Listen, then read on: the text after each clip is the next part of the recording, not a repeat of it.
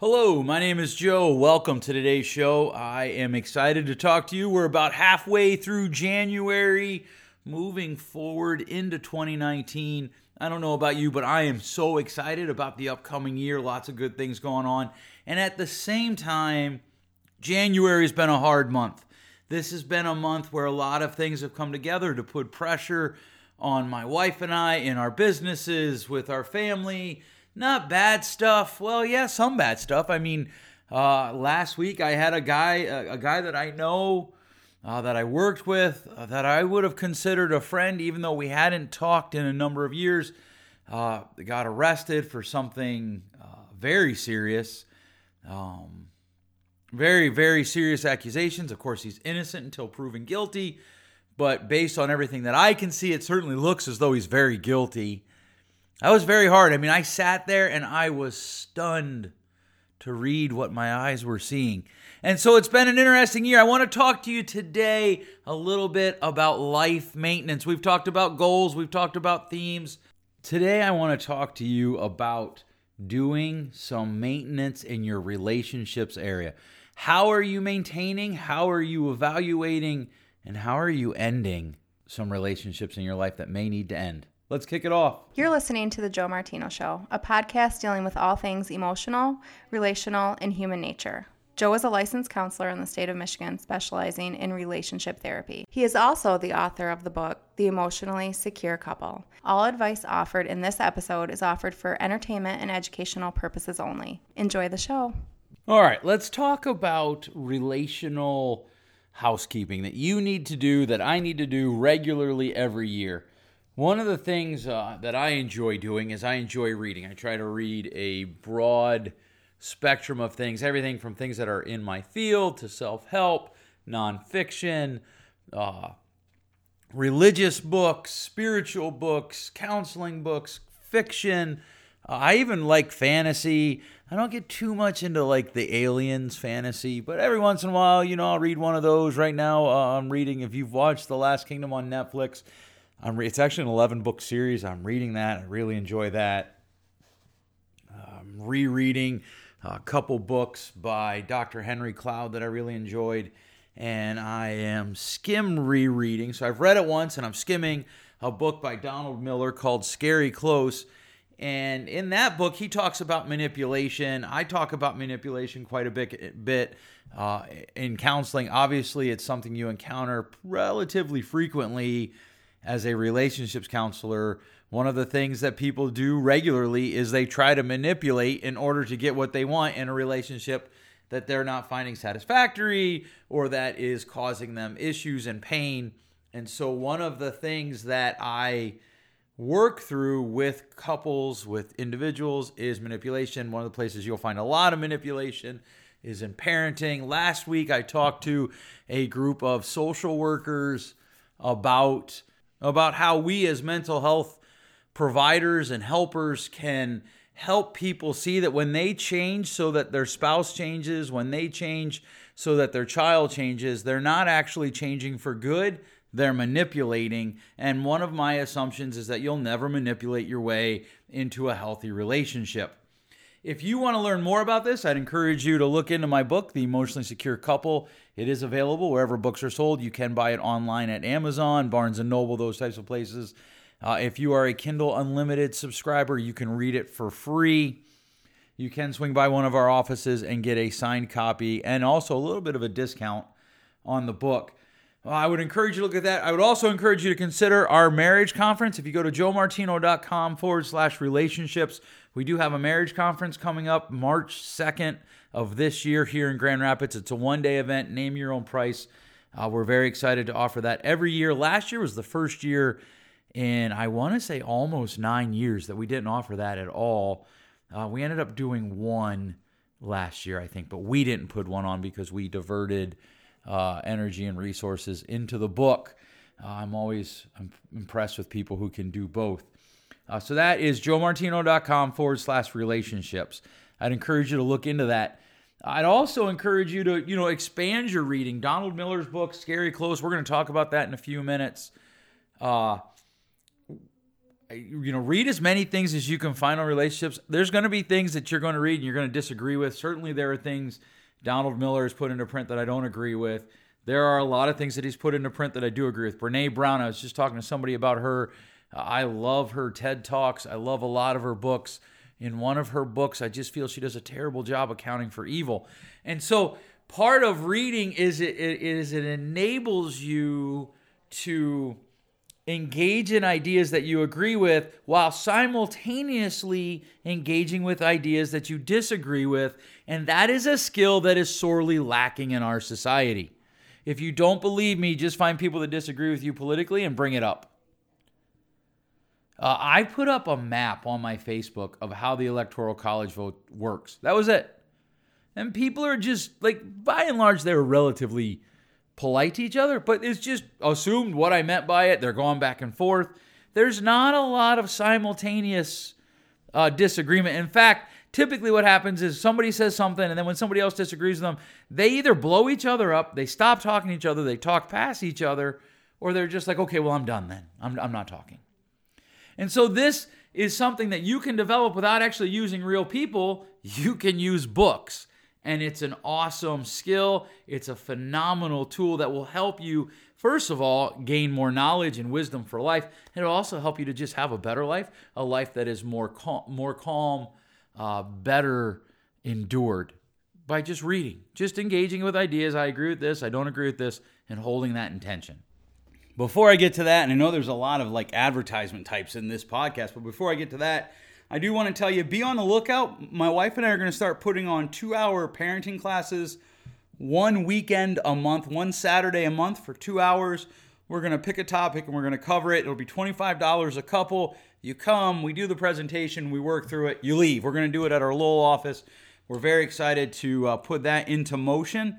And we do have a marriage retreat. This will be an intensive retreat coming up in May. We're going to be finalizing those details this week. I know that sounds really late, uh, but one of the things that we ran into is the place that we want to do this is going to be like a destination retreat. And so one of the things that we ran into was where we want to go. They don't book anything till January. So we had to wait until January to finalize those details. All right, let's talk about manipulation. One of the things that I say in my book, I say in my marriage conferences, I say in session all the time, is you will never manipulate your way into a healthy relationship. And we're never more tempted to manipulate than in the relationships that matter the most to us. I will watch parents manipulate their kids from the time they're born till the time they're 18, and then they're surprised when they have a 19 year old that doesn't know what to do with life because they've been manipulated their whole life. Or they will raise children that manipulate their spouses and they're shocked. They're like, how, do, how does that happen? Well, because you, you taught them to manipulate, right? And so we have to consider where in our lives are we manipulating. And I'd like to say that, and, that someone's immune from this. No one's immune from this. I've attended churches where you could tell what the pastor was mad about based on what he preached on. It's just how it went. I've worked for companies. I worked for a company uh, in 2000. Oof, that's going to age me. But I worked for a company around the turn of the century. That sounds really old. Uh, where the guy bragged about throwing a phone across the room, how he made an art teacher cry. And this was supposed to be a faith based organization. It was craziness. And then my non faith based people like, see, see, see, there's proof. But I also worked for a guy that was a self proclaimed atheist who did very similar things. And so manipulation is part of everyone's life. We all have to be on the lookout for it, both in how how am I manipulating? Are there things that I'm doing that's manipulating?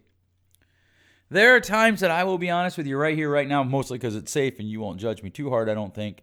Is I'll tell my son, yeah, I'll give you this if you give me a kiss. That's the definition of manipulation. He's six and those kisses are going to stop coming very soon and i've become acutely aware of that.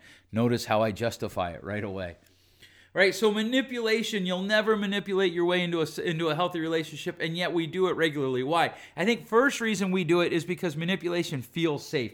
It feels safe to do something that we think gives us some sort of control although it would be a false control certainly it gives us some sort of false sense of control. So we manipulate because it feels safe. In my book, I write this We spend so much of our life hiding. Most people are so afraid that they will be found out that they will be found out to be dreamers, artists, lovers. You can fill in almost anything here. As humans, we learn very early in life that our dreams are to be kept secret. We learn that people will laugh when we share from the deepest part of our heart. We long to find someone we can truly know and whom we can trust to truly know us. We long to find someone we can give ourselves to completely. And yet we know that giving ourselves completely to someone is completely dangerous. And so we manipulate because we think it feels safe and it gives us a false sense of control. I have watched more than one mother manipulate her adult son into being dependent upon him and then lamenting to all or to her, excuse me, and then lamenting to all of her friends how he's dependent upon her. And there's this vicious cycle. She laments how he never grows up, but she never actually makes him grow up because if he did, he might not need her. So she manipulates him into being needed by her. And he manipulates her by giving her what she wants and then having unrealistic expectations about how she's still supposed to treat him like he's nine instead of 29. And everybody sits back and goes, wait, how'd that happen? Because we manipulate, because it gives us a false sense of control that feels falsely safe. Miller, in his book Scary Close, if you haven't read it, I'd encourage you to pick it up.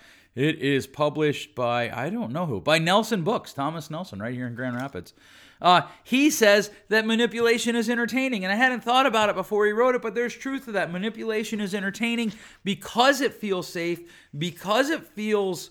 Uh, uh, like we're in control, it can be very entertaining because it creates the opportunity for you to feel like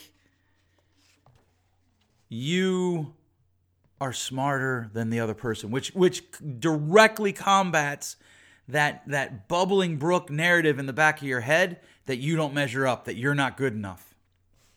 And so uh, he, he talks about in the book about how they watched two guys argue that weren't really interested in talking to each other and they were he says we were we had been entertained for a half hour by two guys wrestling over words. He was watching a tv show where somebody interviewed the president. Right and, and you if you don't believe this you can watch this on facebook. People argue over words. You can watch this in real life a little bit less because people just stop talking nowadays. In the book he lists five types of manipulators that he found in another book that he sources. I believe it's called Safe People. Uh, he, he makes this statement that I love. Safe People is the name of the book, and is the Townsend convinced me in the book Safe People that deception in any form kills intimacy. Right? You can never manipulate your way into a healthy relationship, and deception will always kill intimacy because intimacy is based on the idea that I can trust you and you can trust me. So, the five types of scorekeepers that he has uh, or five types of scorekeepers. I gave away the first person. The five types of manipulators that he discusses in his book. The first one is the scorekeeper. And he says this whenever somebody starts keeping score in a relationship, that relationship begins to die. A scorekeeper makes life feel like a contest. We all know people like this, right? And, and these are the people that say, I do everything for everyone else. I do, I do, I do. And then when I need them, they don't do anything for me. Or, well, I did this, right? They might ask you, hey, can you help me out with this? And you say, uh, no, well, don't you remember the time I took you to the airport? Yeah, yeah, I do, but you volunteered to do that, and I can't do what you asked me to do. Yeah, but I did this. That's manipulation. You owe me because I did this. I, I took out friends for dinner a couple years ago, and and we went. You know, we didn't really discuss who was going to pay, and I paid. And then the next time we went out, they had to pay. That bothered me. That's scorekeeping. Drives me crazy. Don't do that. I want to be able, if I buy you dinner, it's because I want to. It's not because you owe me. And so you have to engage the idea that if you're keeping score, you're killing a relationship. If you have people in your life who are keeping score, well, last year you bought this gift for me, so I had to buy this gift for you. That's trouble. Or I bought this gift for you, so you would better buy that gift for me. That's manipulation. It's destructive and it destroys relationships.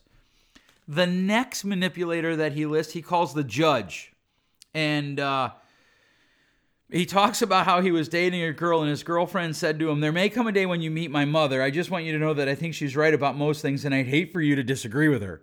No pressure there, Don. Uh, and he responded to her, I'm sure she's a wise woman and really great, and who knows whether we will agree about things or not. Time will tell. Uh, he goes on, at this point, she began to cry. She wiped her eyes and said, You don't understand. I don't want you to disagree with her. Later, when I met her mother, I realized she controlled people by judging them. From an early age, my friend learned her security, her food, her shelter, and even the love she received depended on one thing mom is always right. And she simply couldn't get close to anybody who threatened that security. Remember, I said earlier, manipulation helps us feel like we're sec- helps us feel like we're in control, and it feels safe. That's false security. A judge manipulator strongly believes in right and wrong, which is great, but they also believe that they are the only ones who get to decide the right and wrong, right? I see this all the time in relationships. Uh, we, we were just out to dinner last night with friends and we were talking about uh, a public speaker that we heard who took his children to see a movie that his wife had had a conviction against. They're a spiritual couple, and, and she didn't think it was right, and he went, and there was people flipping over how he didn't honor his wife, and I'm like, wait, yes, he did. He he acknowledged her belief, and then he went and did what he believed, and this really flips people out because if we're not going to be judge manipulators, we're going to realize that there are things that we prefer that not everyone else does. So we don't have to do that. A number of years ago, my wife wanted to watch a TV show with our children that I hate, I despise, I loathe, I cannot stand. I don't want my daughters, at the time I didn't have a son, my daughters to uh, grow up believing the stuff in that. And she was like, I just see it as harmless entertainment and it gives us something to talk about. We're going to do it. Okay. I can't manipulate her into sharing my belief. And so you live in that tension. One of the reasons that couples fall apart is that they get stuck trying to control each other through using judge like manipulation. I can't believe you would believe that. I can't believe you like that. That's manipulation. It's dangerous and it will destroy your relationship. It's very destructive. Normal, healthy people don't like being wrong, but they're also always willing to admit that they're wrong and they're willing to admit that good people can disagree. My wife and I were on a panel one time talking to a bunch of students about uh, uh, how we navigate different things as parents and a couple. And then the question was something about how did we how did we fight with our kids? And the couple right in front of us, they all of their kids were raised adults. They were very excited to share that they never argued in front of their children. And I remember thinking, I am about to disagree with literally 100% of everything this woman is saying. And so I led with the statement, well, hopefully this is where we all agree that good people can disagree because I we actually will argue in front of our children because we want them to see healthy arguments. We want them to know that arguing is normal. We want them to know that fighting is normal because I see so many people in my room who the first real fight they have or they get to fight number 5 and they're convinced their marriage is going to fall apart cuz mom and dad never fought. So that's the judge. All right, and then Miller goes on, he says there's the false hero manipulator. And this is what he says about that. The false hero manipulates by leading people to believe that they have something better to offer than they do. He says this one's tough because it's my go to form of manipulation. He talks about how the false hero offers things that either they can't deliver on or they're not ready to deliver on. Miller essentially says that the false hero offers a future that's too good to be true. I would like to add a little caveat to that. They offer a future that's too good to be true, true under the condition that you stay with them. If you stay with them, your future with them will be good. If you leave them, your future will fall apart. That's a false hero manipulator. You have to have them. I see this a lot in adolescent dating and, and especially mid 20s, early 20s. Uh, I, I see it with people. They start talking about marriage on the second date. They uh, they they want to talk about how their relationship is so unique. In fact, I often hear clients who are struggling to get over a relationship that broke up. They they talk about their relationship as, as though it's some sort of specialty that it isn't. It's just normal, and that's okay. But it has to be special because one of them are in there. There's a little bit of narcissism with the false hero manipulator. The fourth one that Miller talks about is the fearmonger. A few summers ago, I visited Uganda, and while there, I met, this is what he's writing, by the way. There, I met with members of the judiciary who were piecing together a new constitution and a new democracy. They were still recovering from the reign of a fearmonger, perhaps the most deadly and dangerous of manipulators. Idi Amin Dada ruled the country for nearly a decade, and certainly, if you study history at all, you know them. You know that name. He says this Fearmongers rule by making people suffer the consequences of insubordination. The mantra of the fearmonger is if you don't submit to me, I'll make your life a living hell. Right now, there are people married to this guy.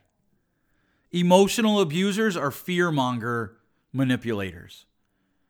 They just don't talk to you for four days because they're mad. You did something, four days later, they're still not talking to you. I cannot tell you how many times I see this in the room. Fearmongers, they only surround themselves with people who will submit. They avoid anybody who thinks for themselves. Now, in exchange for your submission, they'll offer you all sorts of good things strength, protection. It's all fake, though. It's manipulation, and you'll never manipulate your way into a healthy relationship. Emotional abusers withhold affection because you didn't do what they wanted them to do. That's fear mongering. Emotional abusers, when they get mad, I just feel like I should leave. Well, then leave. I, I know that there's people out there that are going to think, oh my goodness, did he just say that? I do. One of the things that I tell spouses, if your spouse is threatening with you, threatening you with, if you don't do what I want you to do, I'm going to leave, help them pack. Let them live in the consequences of their choices. Because not letting them live in the consequences of their choices sets you up as a false hero manipulator. And you allow them to be a fear mongering manipulator because you do what they want. But you're the hero, you put up with it. Emotional abusers say you do it my way or else you get punished. That's fear mongering. Now, that is not the same as somebody saying, "Look, you're toxic. I need to cut you out of my life." That, that's if that's done right. What it is is they're going to identify what the toxic person is doing, why it's toxic, and how they think together they could move forward and change the toxicity of the of the choices, toxicity of the choices. There is a difference between being a fear mongering manipulator and truly drawing boundaries, and that's important that you understand. Well, one of the ways that uh, Townsend and Cloud define it in the book that Miller in his book quotes is they say, safe people speak the truth in grace. It's somebody who speaks truth with grace. And that's so important. That there's a difference there between being fear mongering, do it my way or I'm going to punish you, and hey, what you're doing is toxic to my soul. We've come to the place where we just, if we don't like it, if we don't like a person, we don't have to hear what they say in our society. Or if what they're saying is something that makes us feel uncomfortable, we don't like it. I just watched a YouTube video uh, of an interview that a woman did on a college campus where she talked about the dangers of certain realities. And a woman stood up and said, My mother was that reality. And and the, the speaker said to her, But that's not an argument. I don't see how you dare say that. Well, and the response was because the data supports it. Whether or not we like something is irrelevant to its is irrelevant to its validity. And so there are certain ways that just produce better results.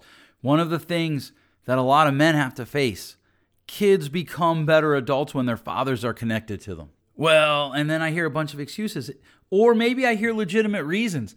It doesn't matter whether they're excuses or legitimate reasons. The better way is for fathers to be involved in their kids' lives. And if they're not, those kids are set up for a more difficult life. If those dads don't like it, that's irrelevant. But in our society, we have come to the place where we don't know how to handle things we don't like. We don't know how to handle the pain of hearing we might have done something wrong. There are things that I did with my children when they were younger that I have more information about now. Some people, when that happens, they lash out at the message or the messenger, or they pull out the greatest card of all. Well, you're judging me. Yeah, I am, because everyone is, and so are you. Let's be honest about that. Now, we're at not actually, so don't go don't go take that out of context. To me, judgment is making a values decision about someone. I'm not saying that I was I had less value when I did this thing with my my now 16 year old when she was six that I don't do with my son. I have more information now. But I am judging the the, the merit of the decision I made when she was six. And it wasn't a good decision. It wasn't the best decision. It might have been the best decision possible. That doesn't make it good. And so, what happens when we face that reality, we attack and we become fear mongering manipulators. And that is destructive. It destroys relationships. I have people I just don't talk to because if they hear anything that, that makes them uncomfortable, they attack. And so I'm just done. And, and what's really ironic about the fear mongering manipulator is that they tend to say, Well, you're attacking me. No, I'm just disagreeing with you. We don't dis- differentiate that. The last of the five that Miller talks about is the flopper. Uh, I would probably call this person the false victim. These are the people that they take. Sometimes they take true trauma that happened that you didn't have anything to do with. It happened 10 years before they knew you. But it's so much a part of their identity that you have to bow down to it. Most of the time, though, they just embrace the role of victim, right? There's 10 friends, eight of them go out to dinner, and the two that didn't get invited just break down and passive aggressive. We never get invited. I wish people wouldn't put stuff up on Facebook or social media or Instagram showing pictures that they're doing because I don't get invited and that hurts my feelings. Then go make new friends or go invite people out and you initiate the party. We're working through this right now with some of our some of our children, my wife and I. They're like, "Hey, I don't feel like I do a whole lot with my friends. I'll say we should do something and then nobody ever picks anything." To which my wife who said, "Well, maybe you should actually say something beyond we should do something and why don't you say we should go to a movie, we should go bowling, we should go out to dinner, like actually offer them something." And that's a very difficult thing for people because if you can't be the victim, how do you deal with your pain? You move forward, you process it. Victim manipulators are dangerous because they will tell you that you should do something today because of what happened to them 10 years ago. That's insanity. Well, I was, no, no, no, no, no. Hold on, hold on. What about today? Have, have you been able to move, right? Like, so a person who was abused might say, well, my dad did this. Okay, but you're an adult now, and it's time to make different choices. The false victim, a lot of abusers are false victim manipulators. I, I worked, I, am sure I've shared this story before on this, maybe not, but I've shared it with other people. I helped a friend of mine one time do uh, domestic violence small groups. I helped her set up, and I was kind of there just to call 911 if something went off. And I cannot tell you how many domestic violence perpetrators, men who were convicted of just awful violence, they would say, I wouldn't have hit her if she didn't say. That's false victim manipulation and it's hogwash. It's straight up hogwash. Right? And we do this today with words like respect. Well, if you don't do what I want, you don't respect me. There I am. I'm a victim. Now, there is respect, right? There's a way to talk to a person, there's a way to interact with a person. But, you know, I'll pick something silly. Well, you went to that movie, so that doesn't respect me. Well, no, it just means I don't think that movie's wrong. You wore a hoodie, so that doesn't respect me. Well, no, it just means I wore a hoodie. Like there are just I'm trying to pick some ridiculous things. Don't be a victim. Don't be a false victim. Don't make somebody that you're in relationship with today pay for something you did as a child. Now, invariably when I talk about this in front of people, I get emails, sometimes phone calls from people who are angry with me because, well, you don't know what it's like to be a victim. First of all, that's not an argument. Secondly, that's not accurate. And third, it's irrelevant. I don't have to know what it means to be a victim, although I do, to know that now in my life, the people that are in my life now didn't victimize me.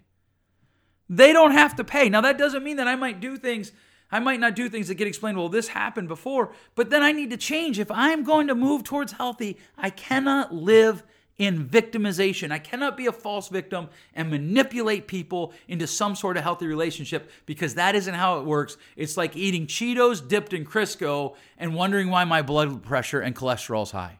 That isn't how it works. If you're doing that, you need to stop. If you have people like this in your life who do any of these five things, maybe they're a scorekeeper, maybe they're a judge, maybe they're the false hero, maybe they're the fearmonger, or maybe they're the false victim you need to talk to them or cut them out of your life. You need to you need to come up with how you're going to have boundaries. How are you going to limit their influence in your life?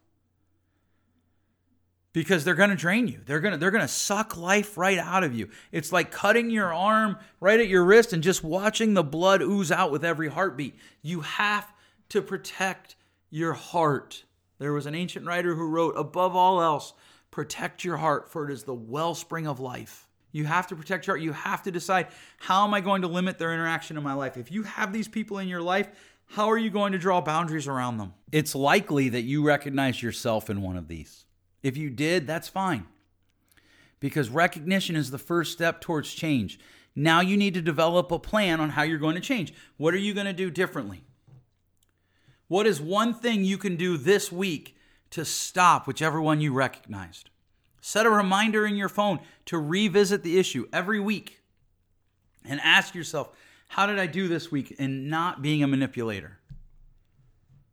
Be on the lookout for it. You got to keep it in your awareness. Change happens at the awareness level. So you've got to bring these deep rooted, deep seated, wired activities out to awareness and then make changes there. All right, this podcast has gone long. I appreciate you so much. Thank you for listening. We'll catch you next time. Thanks for listening. If you enjoyed today's show, please share with a friend. Give us a rating on the iTunes store. And if you have a question for a future show, feel free to send us an email at info at joemartino.com. You can also go to joemartino.com and click on the Contact Me page. Until next time, remember change possible.